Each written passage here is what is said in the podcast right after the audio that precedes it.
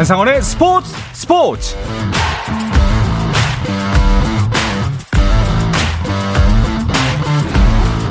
스포츠가 있는 저녁 어떠신가요? 아나운서 한상원입니다.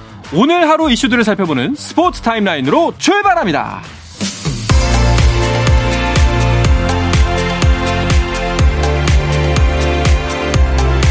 네, 수영 대표팀이 쇼트코스 남자 계영 800m에서 16년 만에 한국 기록을 새로 썼습니다. 황선우, 김우민, 이호준, 양재훈으로 구성된 대표팀은 호주 멜버른에서 열린 쇼트코스 세계선수권 남자 800m 계영 예선에서 6분 55초 24의 기록으로 종전 한국 기록을 24초 45 줄였습니다. 한편 남자 자유형 50m에 출전한 양재훈은 21초 54로 지난해 황선우가 세운 한국 기록을 0.18초 앞당겼습니다. 카타르 월드컵 8강에서 탈락한 포르투갈이 산투스 대표팀 감독과의 8년 동행에 마침표를 찍었습니다.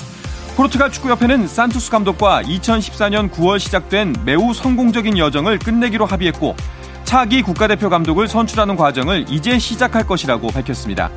한편 한국 축구 대표팀을 맡았던 파울루 벤투 감독이 폴란드 대표팀 사령탑 후보로 거론된다는 이야기가 폴란드 현지 언론에서 흘러나와 눈길을 모았습니다. 프로야구 FA 선수인 이재학이 원 소속팀 NC와 2 플러스 1년 최대 9억 원의 계약을 맺었습니다. NC 구단은 이재학과 2년간 5억 5천만 원 계약 조건을 달성하면 3년 차에 3억 5천만 원을 추가로 받는 계약을 맺었다고 발표했습니다.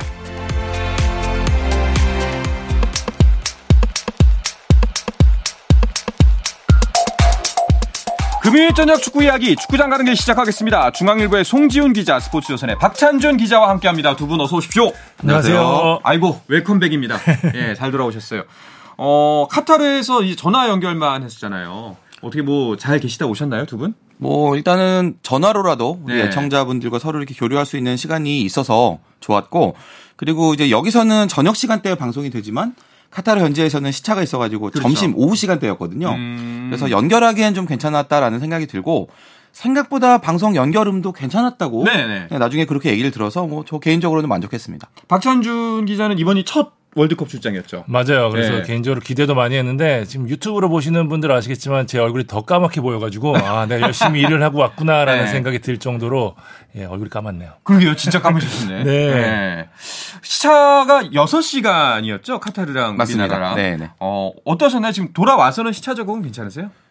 이게 대회가 끝나고 돌아왔다면 바로 한국 시차에 적응을 할 수가 있을 것 같은데 지금 아직 대회가 계속 음. 진행되고 있는 상황이고 네. 제가 현장에서 취재를 하다 돌아왔기 때문에 지금 이 경기를 제가 지금 계속 실시간으로 맡고 있거든요. 네. 그래서 제 생각에는 다음 주가 되고 이제 월드컵이 끝나야 그때부터 본격적으로 좀 한국 시차에 적응할 수 있을 것 같습니다. 아직까지 이제 뭐 여진이 남아 있다. 뭐 이렇게 볼 수가 있겠네요. 자, 뭐 일단은 카타르 현지에 가셨던 두 분이 돌아오셨으니까 먼저 그것부터 여쭙고 싶습니다. 좀 총평으로 카타르 월드컵 어땠다? 뭐 이제 경기 뭐 모든 걸 다 통칭해서 어떠셨어요? 저는 개인적으로는 올림픽 같았다라는 음. 생각을 좀 드리고 싶은데요. 원래는 월드컵이 이제 나라 이름을 붙여서 이제 국가 개념이고 올림픽은 도시 이름을 붙여서 도시 개념이거든요. 그렇죠. 근데 이번에는 사실상 도시에 가까운 나라에서 열렸기 때문에 음. 동선부터 이런 것들이 MMC도 있어요. 그러니까 메인 미디어 센터도 있었고 셔틀 버스도 있었고 저는 월드컵 처음이긴 하지만 다들 얘기 들어보면 이런 월드컵이 없었다고 하더라고요. 그러니까 음. 올림픽에 가까운 개념이었고 덕분에 저희는 이제 한국 이 훈련 취재를 하고 뭐 다른 팀 취재를 하고 또 저녁에는 경기를 보러 가고 들어와서 숙소에 들어와서는 또 한국 시간에 맞춰서 또 신문 기사를 써야 되고 네. 사실상 올림픽에 가깝게 취재를 했기 때문에 저는 월드컵보다 올림픽에 갔다 온 느낌을 더 많이 받았어요. 네. 어, 송지훈 기자는 어떠셨어요? 참 특이한 월드컵이었죠. 어. 그러니까 그 이전의 월드컵하고 비교를 해보자면 사실 저는 이제 우리 대표팀 취재를 주로 계속했었기 때문에 우리 대, 대표팀 경기 이외에 나머지 경기를 본 기억이 거의 없어요. 야, 일반적인 지난 전 월드컵에서는. 그렇죠. 예. 그래서 저는 우리 대표팀의 훈련, 우리 대표팀의 경기만 챙기고 다른 나라 경기는 저도 TV로만 봤거든요. 음. 그래서 이 월드컵이라는 대회 자체가 우리나라와 관련된 아주 작은 부분만 볼 수 있었다고 한다면 이번 카타르 월드컵은 정말 다른 나라 경기도 제가 원하면 다 볼 수 있었던 음. 제가 마음 정말 노력만 하면 진짜 뭐 두 경기 세 경기도 하루에 다 볼 수 있었던 그런 대회였기 때문에 정말 특이했고요. 그만큼 더 힘들었는데 네. 글쎄요. 제 느낌으로는 이게 이번 한 번에 이렇게 좀 경험해보고 넘어가는 거는 괜찮은데 아 매번 이러면 좀 힘들 것 같습니다. 그렇죠. 뭐 하루를 꽉 채워서 정말 축구 경험을 쫓아다녀야 되니까. 아무래도 그 이제 경기장과 경기장 사이를 뭐 지하철로 이동할 수도 있고 굉장히 가, 가까운 거리에 있었기 때문에 접근성이 높지만 또 그만큼 또 이제 힘든 점도 있지 않았나 생각이 들기도 하네요. 그래서 두 분한테 어 여쭙고 싶은 게 확실히 이번 월드컵은 우리나라 경기뿐만 아니라 다른 수많은 경기들도 접하실 수가 있었잖아요. 어, 물론 아직까지 뭐 3, 4위전과 결승전이 남아 있습니다만 지금까지 봤던 경기 중 이번 월드컵 이 경기가 최고였다. 뭐 두 분께서 한 경기씩 뽑아주시죠. 꼭 굳이 우리나라 경기가 아니어도 됩니다.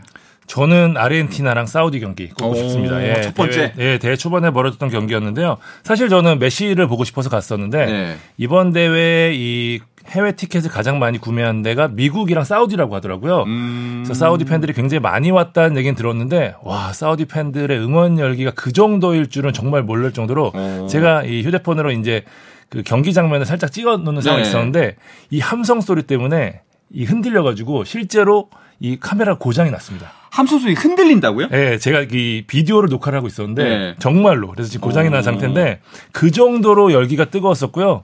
그리고 무엇보다 또 사우디 이변 벌어지면서 아, 아시아 국가가 또 할 수 있겠구나라는 뭐. 예, 네. 희망도 주었던 경기이기 때문에 전 이 경기랑 또 비슷하게 얘기하면 스페인 모로코전. 모로코 팬들 열기도 장난 아니었잖아요. 어. 그래서 두 경기가 저는 가장 기억에 납니다. 그러면 궁금한 게 그 사우디 팬들도 우리나라처럼 뭐 짜작 짜작 짝 대한민국 이런 게 있나요? 네, 외치는 기본 구호들이 있더라고요. 오. 예, 제가 그 아랍어를 모르기 때문에 네. 이해는 못했지만 어쨌든 굉장히 뜨거운 응원 열기 느낄 수가 있었습니다. 아, 알겠습니다. 송지훈 기자는요?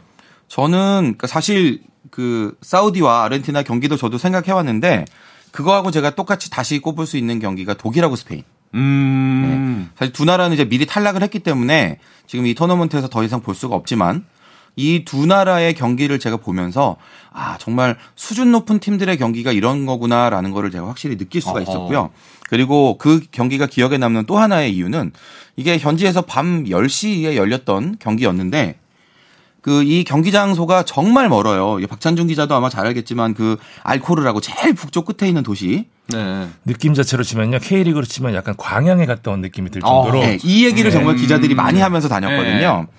이 경기 취재를 마치고 제가 집에 돌아왔더니 숙소에 돌아왔더니 새벽 3시 40분이었어요. 그 정말 고생도 했고 또 경기를 보면서 제가 감탄도 했고 했기 때문에 참 기억에 남는 그런 경기입니다. 그렇군요.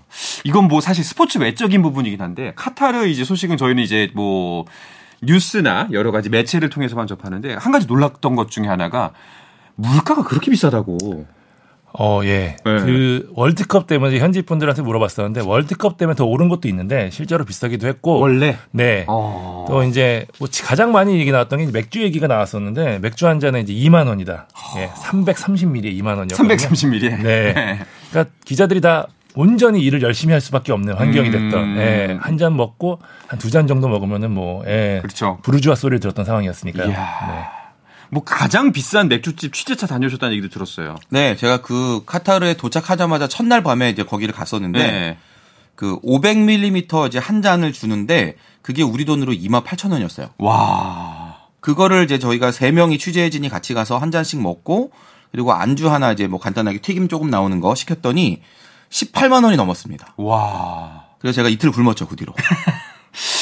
참 진짜 뭐 여러모로 독특한 올림픽이 아니. 근데 아 이것 좀 궁금하네요. 다른 월드컵도 그렇게 물가가 비싼가요? 통상적으로 이 예. 월드컵 같은 이런 큰 대회가 열리면 예전에 그 그거 기억나실 거예요. 우리나라 그 평창 올림픽을 했을 때도 네네. 뭐 이전보다 가격을 올렸네 이런 것 때문에 아, 막 비쌌죠. 문제가 네. 됐잖아요. 어느 나라나 다 똑같거든요. 네. 월드컵 또 올림픽 가보면 똑같은데 이번 카타르는 제가 예전에 10년 전에 이제 아시안컵을 갔을 때 그때 기억도 있어서 더 좀 많이 비싸졌다. 음. 너무하구나라고 느껴지는 그런 부분들이 좀 있었습니다. 전 개인적으로. 음, 알겠습니다. 자, 이제 본격적으로 사실 이번 월드컵은 우리나라가 어 실력도 제대로 보여줬고 또 소기의 성과도 달성했기 때문에 더욱더 많은 분들에게 뜻깊은 어 기억으로 남지 않았나 싶기도 한데 한번 쭉 한번 되짚어 볼까 해요. 우리의 여정 자체를. 일단 선수별로 키워드를 잡아서 한번 이야기를 나눠 볼게요. 먼저 가장 먼저 언급 안 할 수가 없는 거는 손흥민 선수겠죠. 맞습니다. 우리 캡틴이자 에이스니까 네. 당연히 그러는데 누가 그러더라고요. 이제 손흥민 선수가 대표팀 들어가고 2일 있다 들어왔거든요. 야, 이제 진짜 월드컵 취재하는 것 같다. 이제 이 소리까지 했었었는데 음. 사실 출전 여부 자체가 힘들 수 있다는 이야기가 많았고요. 또 실제 부상 상황을 보면 또 그럴 수밖에 없었고요. 그래서 이제 계속해서 손흥민이 어떤 상태냐가 이제 대회 전부터 계속해서 이야기가 나왔고 또 대회가 시작되고 나서도 주목할 수밖에 없는 상황이었고요. 그래서 현지에서 이제 계속해서 취재하고 물어봤던 게 이제 손흥민의 상태. 음. 특히 또 마스크를 꺼내는 순간에 그 셔터 소리가 저도 아직도 좀 기억에 남는데 어 저거 쓰고 뛰는 거야 이제 이- 네. 다들 이제 기자들이 그랬었거든요. 근데 이제 그러고 나서 계속해서 훈련에 참가를 했고 이때 이제 저희가 이제 부상자가 많았기 때문에 어떤 선수들이 많았는데 손흥민 선수 계속해서 훈련을 하고 있다는 얘기를 듣고 아 정말로 뛸 수 있겠구나라는 확신이 점점 더 들었던 순간이 있었죠. 예. 그렇죠. 사실 기억나는 게 두 분이 이제 월드컵 출장 가시기 전에 이제 같이 스포츠 스포츠 방송할 때 보면은 손흥민 선수 미지수다. 모른다. 어떻게 될지 모르겠다. 그러면서 이제 기존에 있었던 사례들만 짚었었는데 점점점 이제 출전에 대한 희망이 높아지고 실제로도 모 전 경기 다 출정을 해서 풀타임 소화를 했습니다. 그런데 아무래도 확실히 그 손흥민 선수 보면은 마스크 쓰고 과연 경기력에 지장이 없을까 걱정도 많이 됐었는데 좀 아쉬운 부분이 있었던 것도 사실이에요. 그 일단 그 마스크를 쓰면 그 시야에 가려지는 부분들이 생각보다 좀 컸다고 해요. 음. 그래서 그 경기를 이렇게 보면 손흥민 선수가 이제 볼을 잡고 드리블을 할 때 고개를 자꾸 숙여서 내 공이 어디 있는지를 확인하는 장면들이 이렇게 나오거든요. 네. 그러니까 선수 본인이 약간 좀 그런 부분에 좀 불편함을 느꼈던 게 있었고 그리고 한편으로는 이 마스크 안에 그 땀 차는 문제. 네, 네, 네. 제가 그 가나전이었나요? 한번 그 손흥민 선수가 이제 전반을 마치고 나오면서 마스크를 벗어가지고 이렇게 마스크를 터는 장면을 제가 우연히 봤는데 어. 정말 물이 후두둑 떨어지더라고요. 그렇겠죠. 예, 그럴 정도로 그 안에 이렇게 고여 있는 땀들도 많았고 이런 부분들이 어떤 선수의 경기력 온전하게 집중하는데 분명히 좀 영향을 그렇죠, 줬다라는 이제 그런 생각이 들고 그럼에도 불구하고 이 손흥민 선수가 그라운드에 나와 있다면 뭐 손흥민 선수의 부상 정도와 상관없이 상대팀 입장에서는 무조건 손흥민을 먼저 막아야 되는 위협이죠. 크나큰 네. 위협이죠. 그런 상황이 오기 때문에 네. 이제 우리 그 동료 선수들 입장에서 봤을 때는 그렇게 손흥민 선수에게 쏠리는 수비진의 어떤 분산 효과가 분명히 긍정적인 작용을 했을 것이다. 음. 이렇게 말씀드릴 수 있겠습니다. 자, 이런 상황에서 김민재 선수의 또 부상도 또 문제가 됐습니다. 첫 경기 마치고부터 이제 부상 이야기가 나오면서 불안불안했거든요. 어땠나요? 그때 현장에서는? 제가 가나전이 끝나고 나서 이제 비하인드 기사를 썼었는데 사실 저는 좀 상황을 좀 알고 있었던 게 이미 오기 전부터 몸이 좀 좋지 않았었어요, 아. 사실은. 그러니까 근데 다만 근육이 찢어진 게 아니었기 때문에 통증을 참아가면서 뛴 건데 그 우루과이전에서 미끄러진 동작 때문에 이제 크게 느껴진 건데 말씀드린 대로 사실 그 전부터 좋지는 않았었고요. 그래서 저는 솔직히 말해서 가나전은 뛰지 않을 거라고 좀 생각을 했었는데 훈련도 한 번도 안 했고 또 가나전 영상을 보시면 아시겠지만 경기 전에 주전조가 12명이 나와요. 그러니까 아. 원래 11명이 몸을 풀어야 되는데 권경원 선수까지 몸을 풀었거든요. 네네. 그러니까 경기 시간 1시간 전에 부상자가 발생하면 엔트리를 바꿀 수 있다는 룰을 이용해서 그때까지 몸을 풀어보고 만약에 문제가 없으면 김민재가 나가고 문제가 있으면 권경원 선수가 뛰는 음. 그런 상황이었었는데 저는 진짜 대단한 게 김민재 선수가 지금 뭐 맨유, 레알 마드리드, 파리 생제르맹 뭐 이런 팀들의 지금 주목을 받는 상황이잖아요. 네. 그러니까 굳이 무리할 필요가 없는 상황 이었음에도 불구하고 본인이 의지로 뛰었거든요. 저는 그런 측면에서 월드컵이 종착역이 아닌데 이 젊은 선수가 태극마크를 해서 이 정도까지 뛴다는 걸 사실 저는 굉장한 감명을 받았고요. 음. 그 이후에도 계속해서 상황은 똑같았었습니다. 포르투갈전도 비슷한 상황이었는데 경기 당일날 안 뛰는 걸로 결정이 났고 네. 브라질전은 경기 당일날 뛰는 걸로 결정이 났거든요. 그러니까 김지 선수의 굉장한 의지가 있었다. 국민 여러분들이 더 박수를 보내주셔도 된다라는 말씀 꼭 드리고 싶습니다. 그렇죠. 참 이번 월드컵만큼 부상 때문에 온 국민이 진짜 마음 가슴 졸이고 조마조마했던 적이 또 있었나 싶을 정도였는데 왜냐하면 또 이제 공격의 한 축을 담당하고 있는 황희찬 선수도 허벅지 부상으로 계속해서 못 나왔잖아요 초반에. 그러니까 소속팀에서 이 햄스트링 부상을 달고 왔다는 걸 미리 알고 있었기 예. 때문에 초반에 좀 어떤 상태인가를 좀 봤는데 그 초반에는 대표팀 훈련을 좀 했어요. 그래서 음. 아, 생각보다는 좀 덜한 상태였나 싶었는데 이제 훈련을 하다가 이제 통증이 더 심해졌다라고 이제 나중에 얘기가 나왔잖아요. 이 손흥민 뭐 황희찬 선수가 직접 밝히기도 했지만 선수 자신은 뭐 정말 뛰고 싶었을 거고 감독도 이 황희찬이라는 어떤 그 선수의 공격 스타일이 분명히 대표팀에 도움이 되는 걸 알기 때문에 네. 어떤 방식으로든 이 선수를 기용하고 싶었을 텐데 그거를 참고 참고 우리 선 우리 대표팀이 탈락할 위기에 있는데도 불구하고 마지막 경기까지 참았다가 이제 이 투입하게 된 이 시점에 대해서 정말 칭찬하지 않을 수가 없을 것 같고요. 이 벤투 감독의 그 판단력 지금 다시 생각해봐도 정말 대단한 것 같습니다. 그렇습니다.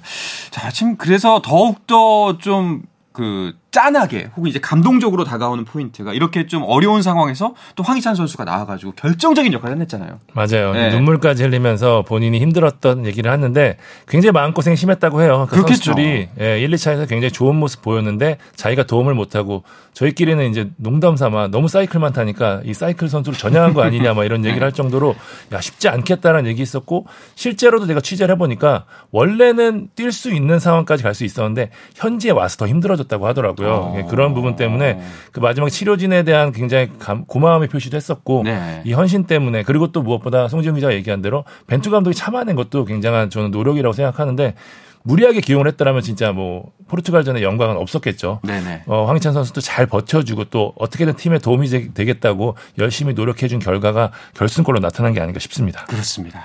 자 그리고 또 빼먹을 수 없는 또 하나의 선수 조규성 선수가 있습니다. 조규성 선수가 네. 그 우루과이전에 교체 투입이 되면서 이제 국내에서 이제 국내외로 큰 주목을 받기 시작했다라는 이제 보도가 나왔는데 사실 처음에 현장에 있던 기자들은 잘 몰랐어요 이 상황을. 어. 그래서 어 조규성이 막 주목을 받고 있대 이런 얘기만 듣고 아 그런가 보다 하고 그냥 음. 적당히 넘기고 있었는데 이게 그 다음 경기 이제 가나전으로 넘어가면서 한국에서 제 지인들이 저한테 막 연락을 주더라고요.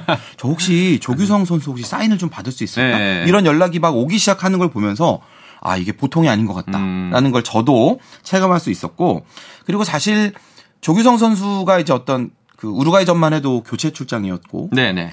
막 주목받기 시작하던 그 시점에 마침 또 가나전에 선발로 나왔잖아요. 그렇죠. 이렇게 중요한 기회가 왔을 때 본인이 그 기회를 잡느냐 못 잡느냐는 또 본인의 역할이거든요. 음. 이거를 또 두 골을 넣어주면서 어떻게 보면 스스로 자기 이름을 또 더 드높이는 그런 결과로 이어냈으니까 뭐 우연만이 아니다 이것은. 음. 네, 분명히 조규성 선수 본인의 숨은 노력이 이번 그런 결과를 통해서 확실하게 드러난 거다. 라고 봅니다. 그리고 스타 DNA 갖고 있는 선수다라는 생각이 들더라고요. 조규성 선수 이야기하니까 하나 네. 덧붙이고 싶은 게 이 대회 전에 이제 코리아하우스 이제 우리 베이스 캠프인데요. 거기서 네. 이제 훈련하기 전 뭐 후나 선수들이 나와서 인터뷰를 하는데 조규성 선수 차례였거든요. 근데 그때 이제 샤워를 하고 나왔어요. 네. 민소매 차림에 딱 나와가지고 머리를 싹 넘겼는데 취재진들이 대부분 남자일 거 아니에요. 그렇죠. 너무 잘생겨서 우리도 모르게 와 이랬던 기억이 있거든요. 그 사진을 찍었던 저희는 사실 뭐 K리그를 네. 잘 아니까 조규성이 잘생긴 것도 알고 실력도 있는 것도 아는데 뭐 일부 이제 종합지나 뭐 사진 기자들 중에 모르시는 분들도 있을 거 아니에요. 그분들이 야 저 친구는 정말 한 골만 넣으면 난리 나겠다 그랬는데 음. 한 골을 넣기 전부터 난리가 났었던 게 사실은 기억이 납니다. 예. 알겠습니다. 자 그리고 또 이번에 너무 너무 맹활약했고 또 이제 우리의 4년 후를 더욱더 기대하게 만든 주인공 중에 한 명이 이강인 선수입니다. 박찬준 기자가 이강인 선수 제 생각엔 기용될 거다. 라고 호언장담을 했잖아요. 맞습니다. 예, 아니나 다를까. 정말 본인의 진가 충분히 보여주고 왔습니다. 맞습니다. 예, 제가 방송에서도 그렇고 뭐 제가 너튜브에서도 뭐 얘기를 했는데 줄거 벤투가 벤투 감독이 이강인을 뽑고 쓸 거라고 했던 이유는 벤투 감독이 선수 선발에 있어서 정확한 원칙이 있었던 게 뭐냐면 본인만의 incubating 시스템이 있거든요. 네. 그러니까 내 축구를 소화할 수 있는 가능성 있는 선수들을 선발하고 훈련을 통해서 이제 자신 축구 안에 가둬두고 배양을 해서 실제 경기에 투입하는 과정을 거치는데 그러니까 뭐 논란이 됐던 주민규 홍정호 같은 경우는 내 축구를 소화할 가능성이 안 된다고 애초에 배제를 했고 뭐 김대원이나 이승우 선수 같은 경우는 훈련을 해봤지만 그 incubating 시스템에 자기 녹아들어지 못한 거고 음. 이강인 선수 같은 경우는 9월에 훈련을 하면서 사실은 제가 취재를 해 해보고 해도 그때 굉장히 많이 공을 들였다고 해요. 이강인 선수를 어떻게 활용할지 그다음에 자기 축구에 녹아들 수 있는지에 대해서 굉장히 확인을 많이 했고 실제 거기서 통과했다는 얘기를 제가 들었었거든요. 어. 그렇기 때문에 이번 경기 사실은 물론 이 정도까지 출전 시간을 받을 거라고는 저는 생각은 못했지만 그 정도까지는 아니었는데 네 어쨌든 네. 경기는 뛸 거라 생각했고 이강인 선수가 실질적으로 이번 대회 게임 체인저라고 해도 손색이 없을 정도로 그렇죠. 투입된 경기마다 최선의 활약을 보여줬고 최고의 모습을 보여줬고 4년 뒤에 대한 기대를 높일 수 있는 이제 한국 축구가 이강인 중심으로 가도 되겠구나라는 느낌을 줄 정도의 활약이었기 때문에 뭐 여러모로 좀 뜻깊은 대회가 아니었을까 싶습니다. 네. 사실 뭐 방송 시간 때문에 그 몇몇 선수들만 언급한 게 미안할 정도로 진짜 이번 월드컵은 11명 또그 이제 그 밑에서 뒤에 받쳐진 선수들까지 한명 한명 호명하면서 다 이야기를 나누고 싶을 정도로 정말 멋진 경기들 많이 봤었다. 이런 생각이 듭니다. 자, 이렇게 해서 우리나라의 카타르 월드컵 여정은 일단 끝이 났습니다. 하지만 벤투 감독의 퇴진으로 우리 대표팀 새로운 과제를 안게 되는데요. 이야기는 잠시 쉬었다가 와서 계속해서 나누도록 하겠습니다. 안녕하세요. KBS 축구 해설위원 한준희입니다. 축구의 진정한 재미를 느끼고 싶다면 국내 유일 스포츠 매거진 라디오 한상원의 스포츠 스포츠 저 한준이도 즐겨 듣습니다. 짜릿함이 살아있는 시간 한상원의 스포츠 스포츠 네, 금요일 저녁 축구 이야기 축구장 가는 길 듣고 계십니다. 스포츠 조선의 박찬준 기자, 중앙일보의 송지훈 기자와 함께하고 있습니다.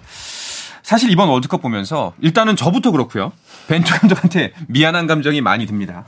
네. 우리가 사실 이 Road to Qatar 네. 이 여정을 그동안 쭉 4년 동안 살펴보면서 어, 벤투 감독이 잘하고 있다라고 얘기하는 부분도 있었지만 아 이런 부분 좀 바꿔야 되지 않느냐라고 지속적으로 계속 얘기했던 것들이 있었거든요. 네.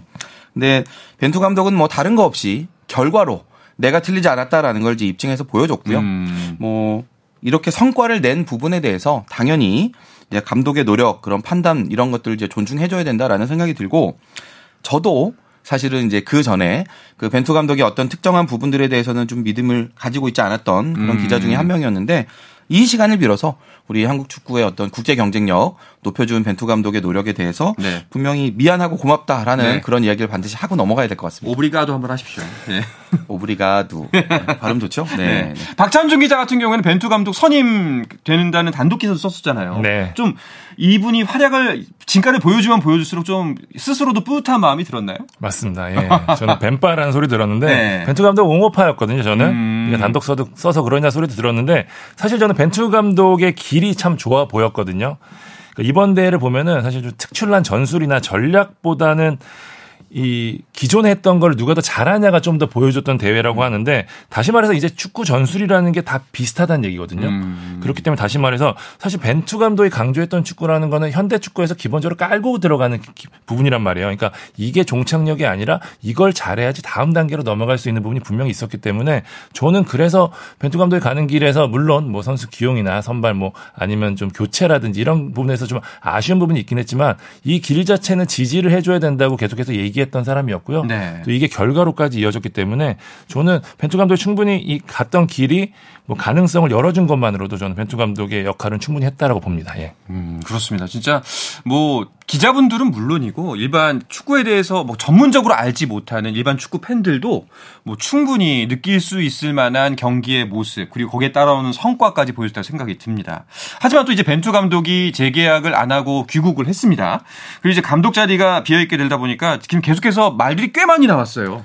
그 뭐 국내 감독으로 이미 내정이 됐다. 네. 뭐 지도자 몇 분 이름 나왔고요. 또 심지어는 새 감독의 연봉이 뭐 10억 원 이하로 책정이 됐다. 음. 애국심이 강한 지도자를 찾는다. 뭐 이런 좀 여러 가지 확인되지 네. 않은 정보들이 말로 기사로 지금 축구계 안에 많이 떠돌고 있는 그런 상황입니다. 그렇죠. 근데 이 수없이 떠도는 말들 중에 신빙성 있는 게 좀 있나요?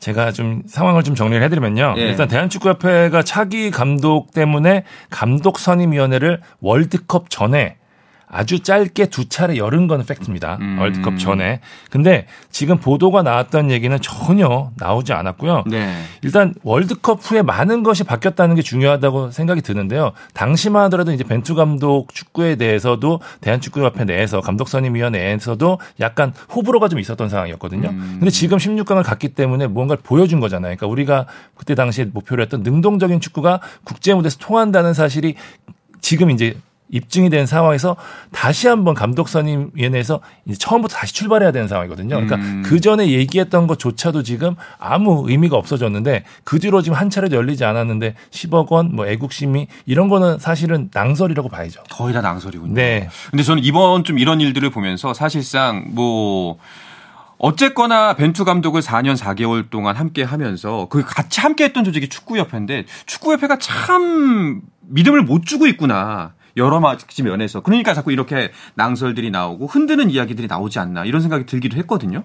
사실은 이 축구협회가 이 감독 그러니까 벤투 감독 본인이 내가 9월 달에 이미 이제 더 이상 하지 않겠다라고 음. 통보를 했다고 했으니까 그리고 박창준 기자 얘기한 대로 그 사이 이제 축구협회 내부적으로도 어느 정도 뭔가 작은 모임이 있었던 건데 네. 그런 과정을 통해서 축구협회가 명확하게 아 우리는 이 벤투 감독의 이런 장점 그리고 또 이런 단점을 개선하고 이런 부분들을 명확하게 틀을 잡아놓고 그거에 맞춰서 이렇게 쭉 이어가는 모습이 있었다면 사실 이렇게 흔들리지 않았을 거라고 보는데 미리 뭔가 정해진 게 없었기 때문에 또 감독이 성적이 내니까 모든 걸 다 바꿔야 되고 음. 이런 식으로 우리는 장기적으로 가는 그런 틀이 없어서 그동안 많이 고생을 했고 그래서 벤투 감독을 모셔왔던 건데 네. 그럼에도 불구하고 우리가 벤투 감독을 바라보는 이 시선은 4년 동안도 또 달라지지 않았었다. 라는 음. 걸 이제 저도 다시 한번 느끼고요. 그런 면에서 본다면 다음 감독이 누가 오건 그리고 어떤 축구를 하건 그게 중요한 게 아니라 그 이후까지도 쭉 내다볼 수 있는 큰 뼈대를 만드는 게 이제는 정말 중요해졌구나. 네. 라는 걸 느낍니다. 저도 지금 그 말씀에 굉장히 크게 동의를 합니다. 확실히 뭐 감독 선임이라는 것이 지금 당면한 문제긴 하지만 그 문제를 둘러싸고 있는 것들에 대해서 한번 축구협회가 진지하게 고민을 해봤으면 좋겠다라는 생각이 듭니다. 자, 이제 우리는 4년 후를 준비해야 하는데요. 뭐 4년 후에는 그 32강이 아니라 45개 팀이 올라가잖아요. 48개, 48개 죠. 예, 48개 네, 팀이 네. 올라가잖아요. 어, 본선 진출은 쉬워졌지만 16강은 더 어려워졌다. 이런 이야기가 있더라고요. 일단은 아시아가 8.5장이 주어집니다. 네. 우리가 지금까지 각 조에서 2위를 벗어나 본 적이 없기 때문에 뭐 4등 안에는 항상 무난히 들었던 팀이라 8.5장은 여유가 있다고 봐도 될 것 같고요. 그러면서 이제 본선 진출에는 어려움이 없겠지만 16강은 좀 어려울 수 있다라고 하는 게 아직까지 피파에서 이제 48개국 체제에서는 어떻게 대회를 진행할지에 대해서 100% 정확하게는 말하지 않았지만 어쨌든 우리 입장에서는 경기를 더 치러야 되고 이번 월드컵을 치르면서 이제 조별리그를 치르고 브라질전을 치렀을 때 다들 선수들 몸 상태 보셨잖아요. 그렇죠. 굉장히 힘들어하고 이 한 경기를 더 치른다는 게 굉장히 어렵거든요. 그러니까 우리 같은 경우는 이제 계속해서 조별리그 통과를 위해서는 앞쪽에 집중을 했던 상황이 굉장히 많았잖아요. 이번 이제 앞으로 대회에서는 더 그런 상황이 늘어날 텐데 우리가 16강 이후, 8강 이후를 바라볼 수 있는 축구가 돼야지 이제 진정한 축구 선진국에 들어갈 수 있다고 생각을 하거든요. 이 부분을 우리가 이제 어떻게 준비할지, 어떻게 대응할지를 만드는 것도 대한축구협회 한국 축구가 만들어야 될 숙제가 아닌가 싶습니다. 알겠습니다. 자, 이제 우리나라의 월드컵 일정은 끝이 났지만 카타르 월드컵이 아직 끝나진 않았습니다. 아마 이번 주말 이제 뭐 월요일로 넘어가는 자정 마지막 경기를 끝으로 모든 것이 종료가 될 텐데요. 자, 짧게 두 분이 예측하시는 그 우승 후보 어느 팀이 우승할 것이다. 우승 예측 한마디씩 하시면서 마무리하도록 하죠. 저는 대회 전부터 똑같았습니다. 저는 아르헨티나였습니다. 네, 뭐, 저는 한치의 바꿈 도 어제 이제 박찬하 위원이 방송 출연해서 그 말씀하셨거든요. 머리로는 프랑스인데 가슴으로는 아르헨티나다. 똑같은가요? 아, 저도 비슷한데요. 근데 네. 계속해서 아르헨티나 첫 경기에서 지긴 했지만 그 전에 보여줬던 경기력이 상당히 좋았어서 네. 저는 아르헨티나가 계속 우승할 거다라고 밀어붙이고 있었습니다. 알겠습니다. 그럼 저는 반대로 갈 수밖에 없겠죠. 그쵸. 뭐 프랑스 선수들의 실력을 믿고 우리 음바페를 믿고 저는 음- 뭐 프랑스 2대1 승리 정도로 걸어볼게요. 알겠습니다. 자, 오늘 이렇게 해서 금요일에 축구 이야기 축구장 가는 길을 마칠까 하는데요. 주말 잘 보내시고 주말에 또 월드컵 마지막 불꽃과 함께 하시길 바라겠습니다. 중앙일보의 송지훈 기자 그리고 스포츠존의 박찬준 기자와 함께했습니다. 두 분 고맙습니다. 감사합니다. 네, 주말 스포츠 스포츠는 9시 20분부터 함께 하실 수 있습니다. 저는 월요일 저녁 8시 30분에 다시 돌아오겠습니다. 한상원의 스포츠 스포츠!